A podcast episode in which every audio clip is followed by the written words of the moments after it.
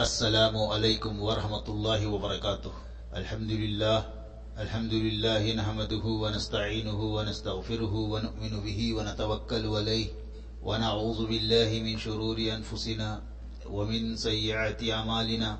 من يهده الله فلا مضل له ومن يضلله فلا هادي له. ونشهد أن لا إله إلا الله وحده لا شريك له. ونشهد أن محمدا عبده ورسوله أما بعد. أعوذ بالله من الشيطان الرجيم بسم الله الرحمن الرحيم ألم يعن للذين آمنوا أن تخشع قلوبهم لذكر الله وما نزل من الحق ولا يكونوا كالذين أوتوا الكتاب من قبل فطال عليهم الأمد فقست قلوبهم وكثير منهم فاسقون సోదర సోదరీమణులకు అస్సలాము అలైకుం వరహమతుల్లాహి వబర్కాతు మిత్రులారా ఈనాడు మనం అల్ ముహాఫజతు అలల్ అమాల్ అంటే సత్కార్యాలను నిత్యం పాటిస్తూ ఉండాలి అనే అంశంపై చర్చించుకుందాం. అల్లాతాలా తన గ్రంథమైన ఖురానే మజీదులో ఇలా ఆదేశిస్తున్నాడు. ఏమిటి? విశ్వాసుల హృదయాలు అల్లా జ్ఞాపకం పట్ల ఆయన అవతరింపజేసిన సత్యం పట్ల మెత్తబడే సమయం ఇంకా వారికి ఆసన్నం కాలేదా? వీరికి మునుపు గ్రంథం ప్రసాదించబడిన వారి మాదిరిగా వీరు కాకూడదు. మరి ఆ గ్రంథబహులపై ఒక సుదీర్ఘ కాలం గడిచిపోయేసరికి వారి హృదయాలు కఠినమైపోయాయి. వారిలో చాలామంది అవిధేయులే. అల్ హదీద్ పదహారు అంటే ముస్లింలను ఉద్దేశించి చేయబడిన హితబోధ ఇది. వారు దైవ ధ్యానం పట్ల మరింత శ్రద్ధ వహించాలి. దివ్య ఖురాన్ నుండి మార్గదర్శకత్వం పొందుతూ ఉండాలి. హృదయాలు మెత్తబడినప్పుడే ఇది సాధ్యమవుతుంది. ఈ వాక్యములో ప్రస్తావనకు వచ్చిన సత్యం హక్ అంటే దివ్య ఖురాన్ అని భావం. అంటే యూదులు క్రైస్తవుల మాదిరిగా మారకండని ఈ వాక్యములో హెచ్చరించడం జరుగుతుంది. ఎందుకంటే వారు ఆ గ్రంథవహులు అంటే యూదులు క్రైస్తవులు దైవ గ్రంథంలో మార్పులు చేశారు. ప్రక్షిప్తాలకు పాల్పడ్డారు. అల్పమైన మూల్యంపై దైవ వాక్యాలను అమ్ముకునే స్థితికి దిగజారారు. దైవాజ్ఞలను నిర్లక్ష్యం చేశారు. ధర్మావలంబన విషయములో అతిశయిల్లి మతాచార్యుల వాక్కులనే ప్రభు ఆజ్ఞలుగా పరిగణించారు. అందుకే మీరు కూడా వారి మాదిరిగా తయారవకండని ముస్లిములను హెచ్చరించడం జరిగింది. ఒకవేళ మీరు కూడా మీ ఇష్టానుసారం ప్రవర్తించారంటే మీ హృదయాలు కూడా కరకుగా కఠినంగా మారుతాయి. వారికి మంచిగా అనిపించే చెడ్డ పనులే మీకు కూడా మంచివిగా అనిపిస్తాయి. చివరకు దైవాగ్రహానికి కారణభూతమయ్యేవి ఇవే. అంటే వారి మనసులు నిష్కల్మషమైనవి కావు. వారి ఆచరణలు భ్రష్టు పట్టాయి మరోచోట అల్లహతాలా ఇలా ఆదేశిస్తున్నాడు. వారు తమ వాగ్దానాన్ని భంగపరిచిన కారణముగా మేము వారిని మా కారుణ్యానికి దూరం చేశాం వారి హృదయాలను కర్కశంగా కఠినముగా చేశాం. ఇప్పుడు వారి పరిస్థితి ఎలా ఉందంటే వారు పదాలను తారుమారు చేసి వాటి అర్థాన్ని సందర్భాన్ని పూర్తిగా మార్చివేస్తారు. వారికి ఇవ్వబడిన బోధనలలో ఎక్కువ భాగాన్ని వారు మరచిపోయారు. అల్మాయిదా పదమూడు. మిత్రులారా మనం నిత్యం సత్కార్యాలను పాటిస్తూ ఉండాలి అనే అంశంపై చర్చించుకుంటున్నాం మరో చోట అల్లహతాల ఇలా ఆదేశిస్తున్నాడు ثم قفينا على آثارهم برسلنا وقفينا بعيسى بن مريم وآتيناه الإنجيل وجعلنا في قلوب الذين اتبعوه رأفة ورحمة ورهبانية ابتدعوها ما كتبناها عليهم إلا ابتغاء رضوان الله فما رعوها حق رعايتها فآتينا الذين آمنوا منهم أجرهم كثير منهم فاسقون మరి వారి వెనుకే మేము మా ప్రవక్తలను నిరంతరం పంపసాగాం వారి తరువాత మరియం కుమారుడైన ఈసాను పంపాము అతనికి ఇంజీలు గ్రంథాన్ని ప్రసాదించాం అతన్ని అనుసరించే వారి హృదయాలలో మృదుత్వాన్ని జాలిని సృజించాం మరైతే సన్యాసత్వాన్ని అంటే రుహ్బానియత్ను వారంతట వారే ఆవిష్కరించారు. మేము మాత్రం దీనిని వారిపై విధించలేదు. దైవ ప్రీతిని తప్ప మరి వారు దానికి తగు రీతిలో కట్టుబడి ఉండలేకపోయారు. అయినప్పటికీ మేము వారిలో విశ్వసించిన వారికి వారి పుణ్యఫలాన్ని ప్రసాదించాము. వారిలో అధికులు మాత్రం అవిధేయులుగా తయారయ్యారు. అల్హదీద్ ఇరవై ఏడు. అంటే దైవ ప్రవక్త ఈసా యేసుక్రీస్తును అనుసరించిన హవారీయులలో మేము పరస్పరం ప్రేమానురాగాల సహాయ సహకారాల భావాలను నూరిపోశాము. మహాప్రవక్త సల్లల్లాహు అలైహి వసల్లం ప్రియ సహచరులు పరస్పరం ప్రేమాధరణలతో మెలగినట్లే యేసుక్రీస్తు అనుయాయులు కూడా వండొకరి పట్ల దయాభావంతో మెలిగేవారు. కాని ఈ ప్రేమైక భావం యూదులలో ఉండేది కాదు. రాఫతున్ అంటే మృదుత్వం దయ అని అర్థం. సన్యాసత్వం రుహ్బానియత్ అంటే భవబంధాలను ప్రాపంచిక జంఘూటాలను త్యజించి కొండల్లో కోనల్లో పోయి ఆరాధన చేసుకోవటం అని భావం.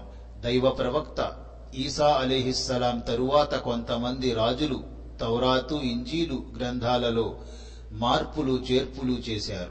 ప్రజా బాహుల్యంలో ఒక వర్గం వారు ఈ సవరణలను అంగీకరించలేకపోయారు. వారు తమ కాలం నాటి రాజులకు భయపడి పర్వత గుహలను అడవులను ఆశ్రయించారు. క్రైస్తవ జగతిలో సన్యాసత్వానికి దారితీసిన ప్రధాన కారణం ఇదే. కాని భావి తరాల వారు తమ పూర్వీకుల పోకడను గుడ్డిగా అనుసరించి జనవాసాలకు దూరముగా కఠోర అభ్యాసాలు చేస్తూ బ్రతకటమే ధర్మనిష్ట అనుకున్నారు.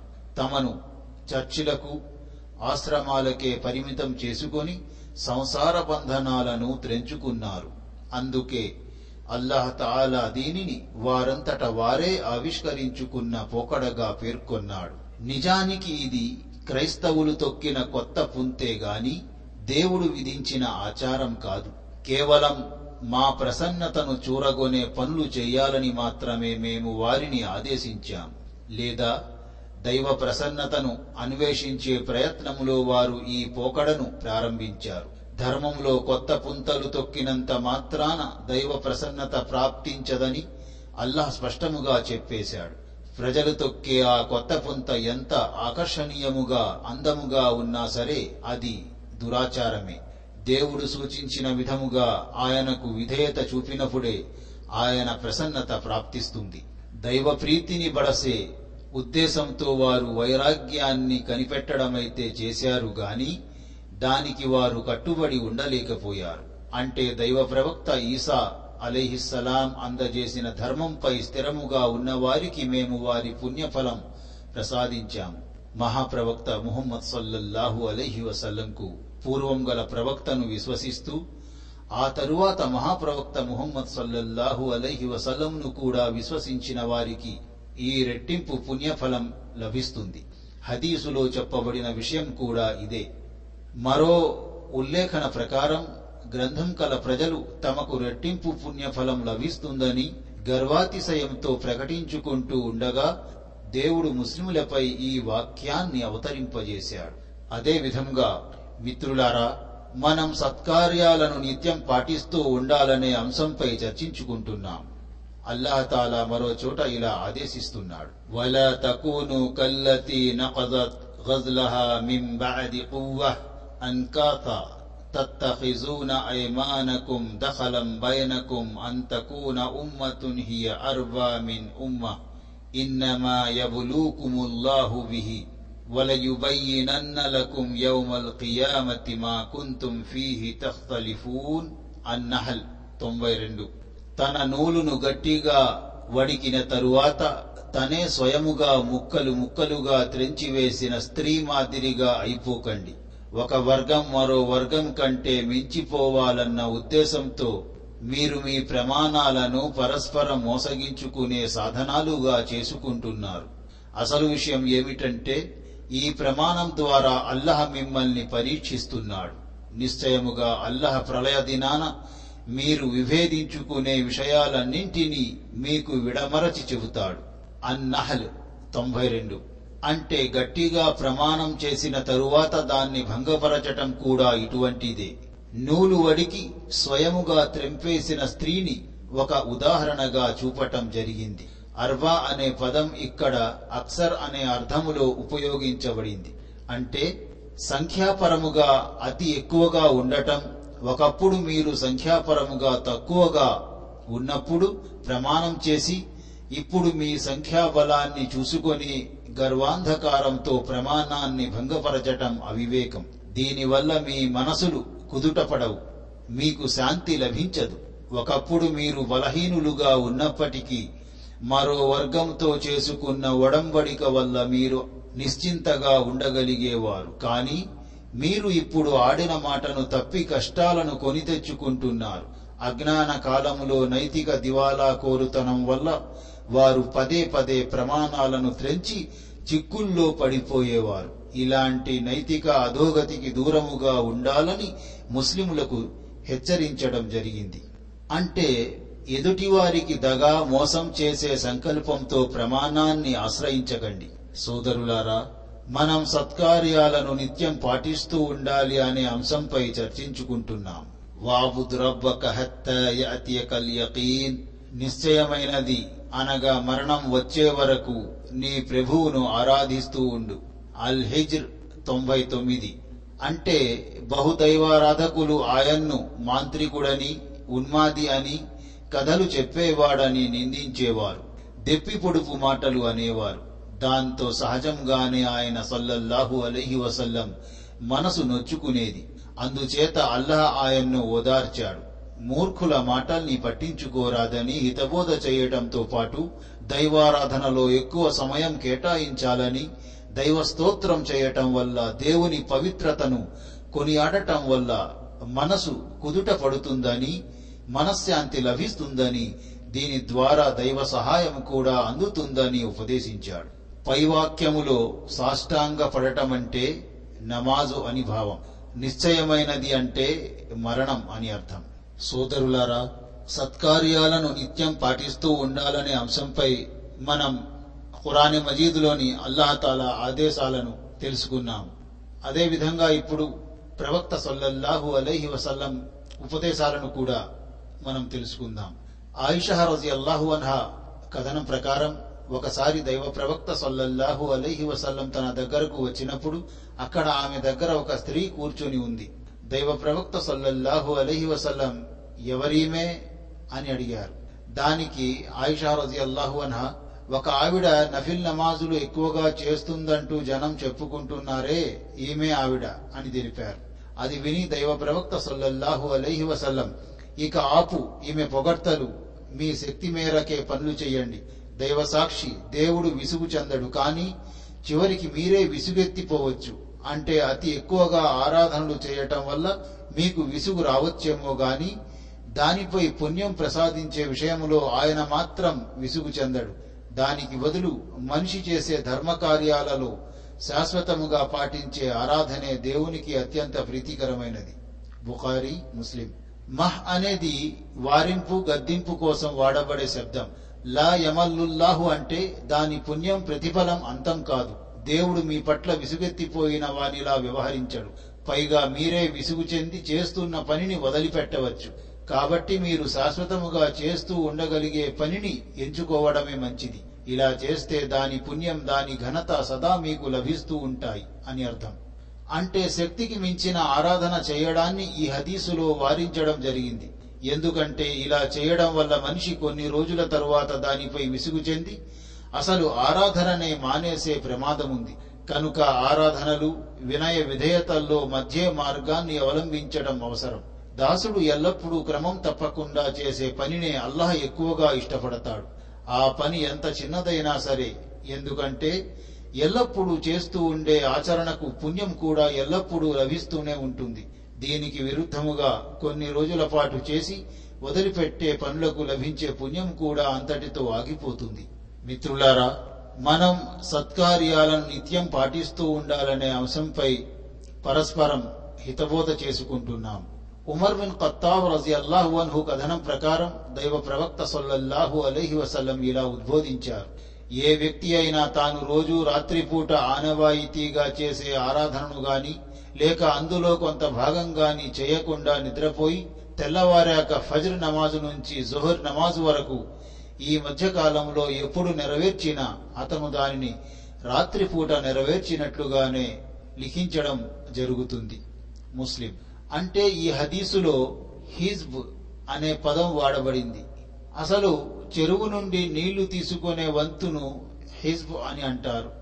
కాలక్రమంలో మనిషి స్వచ్ఛందముగా నిర్ణయించుకొని పాటించే నఫిల్ ఆరాధనల కోసం ఈ పదాన్ని వాడటం జరిగింది. ఉదాహరణకు ప్రజలు తాము ప్రతిరోజు ఇన్ని రకాతులు నఫిల్ నమాజులు చేస్తామని రోజు ఖురాన్లోని కొంత భాగం పారాయణం చేస్తామని స్వచ్ఛందంగానే నిర్ణయించుకుంటారు.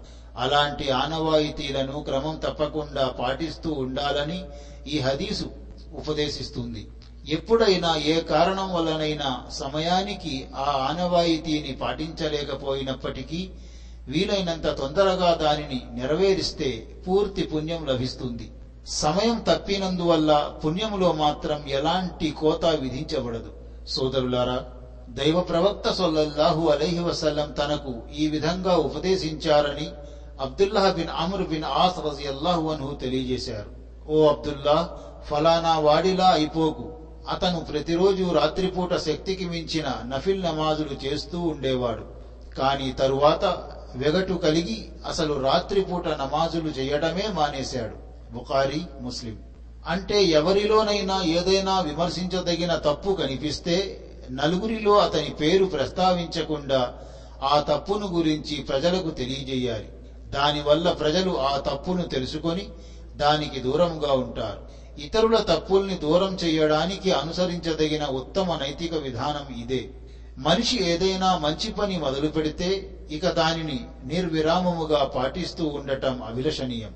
నఫిల్ ఆరాధనల్లో స్వచ్ఛంద సత్కార్యాల్లో శక్తికి మించిన భారాన్ని నెత్తిన వేసుకోకూడదు. అలా చేసే సామాన్యముగా ప్రజలు విసుగుతో ఆరాధనలు చేయటం మానేస్తుంటారు. సోదరులారా ఆయిషా రజియల్లాహు అన్హా కథనం దైవ ప్రవక్త సల్లల్లాహు అలైహి వసల్లం నొప్పి లేక ఏ ఇతర కారణం వల్లనైనా రాత్రి నమాజు తహజ్జుద్ చెయ్యలేకపోతే పగలు పన్నెండు రకాతులు చేసి దానిని పూర్తి చేసేవారు. ముస్లిం నఫిల్ నమాజులకు ఖజా పాటించనవసరం లేదు గాని సదరు హదీసులో దైవ ప్రవక్త సొల్లహు అలీహి వసల్లం చేసినట్లు ఒకవేళ వాటిని పూర్తి చేస్తే అభిలషణీయముగా ముస్తహబుగానే పరిగణించబడుతుంది. సోదరులారా మనం సత్కార్యాలను నిత్యం పాటిస్తూ ఉండాలనే అంశంపై అల్లాహతాలా ఆదేశాలను ప్రవక్త సల్లల్లాహు అలైహి వసల్లం ఉపదేశాలను గురించి చర్చించుకున్నాం. అల్లాహతాలా మనందరికీ సన్మార్గం ప్రసాదించుగాక. అల్లాహతాలా మనందరికీ ఏకత్వంపై ఏక దైవారాధనపై స్థిరముగా ఉంచుగాక. అల్లహ మనందరికీ అల్లాహకు ఆయన ప్రవక్తకు విధేయత చూపే భాగ్యం ప్రసాదించుగాక. అల్లాహతాలా మనందరికీ షిర్కుకు కల్పితాలకు విధాతులకు దూరముగా ఉండే భాగ్యం ప్రసాదించుగాక. అల్లాహతాలా మనందరికీ సత్కార్యాలు చేసే భాగ్యం ప్రసాదించుగాక. అల్లాహతాలా మనందరికీ స్వర్గ ప్రవేశ భాగ్యం ప్రసాదించుగాక. ఆమీన్. వాఖిరు దావానా అనిల్ హమ్దులిల్లాహి రబ్బిల్ ఆలమీన్. అస్సలాము అలైకుం వరహమతుల్లాహి వబరకాతుహు.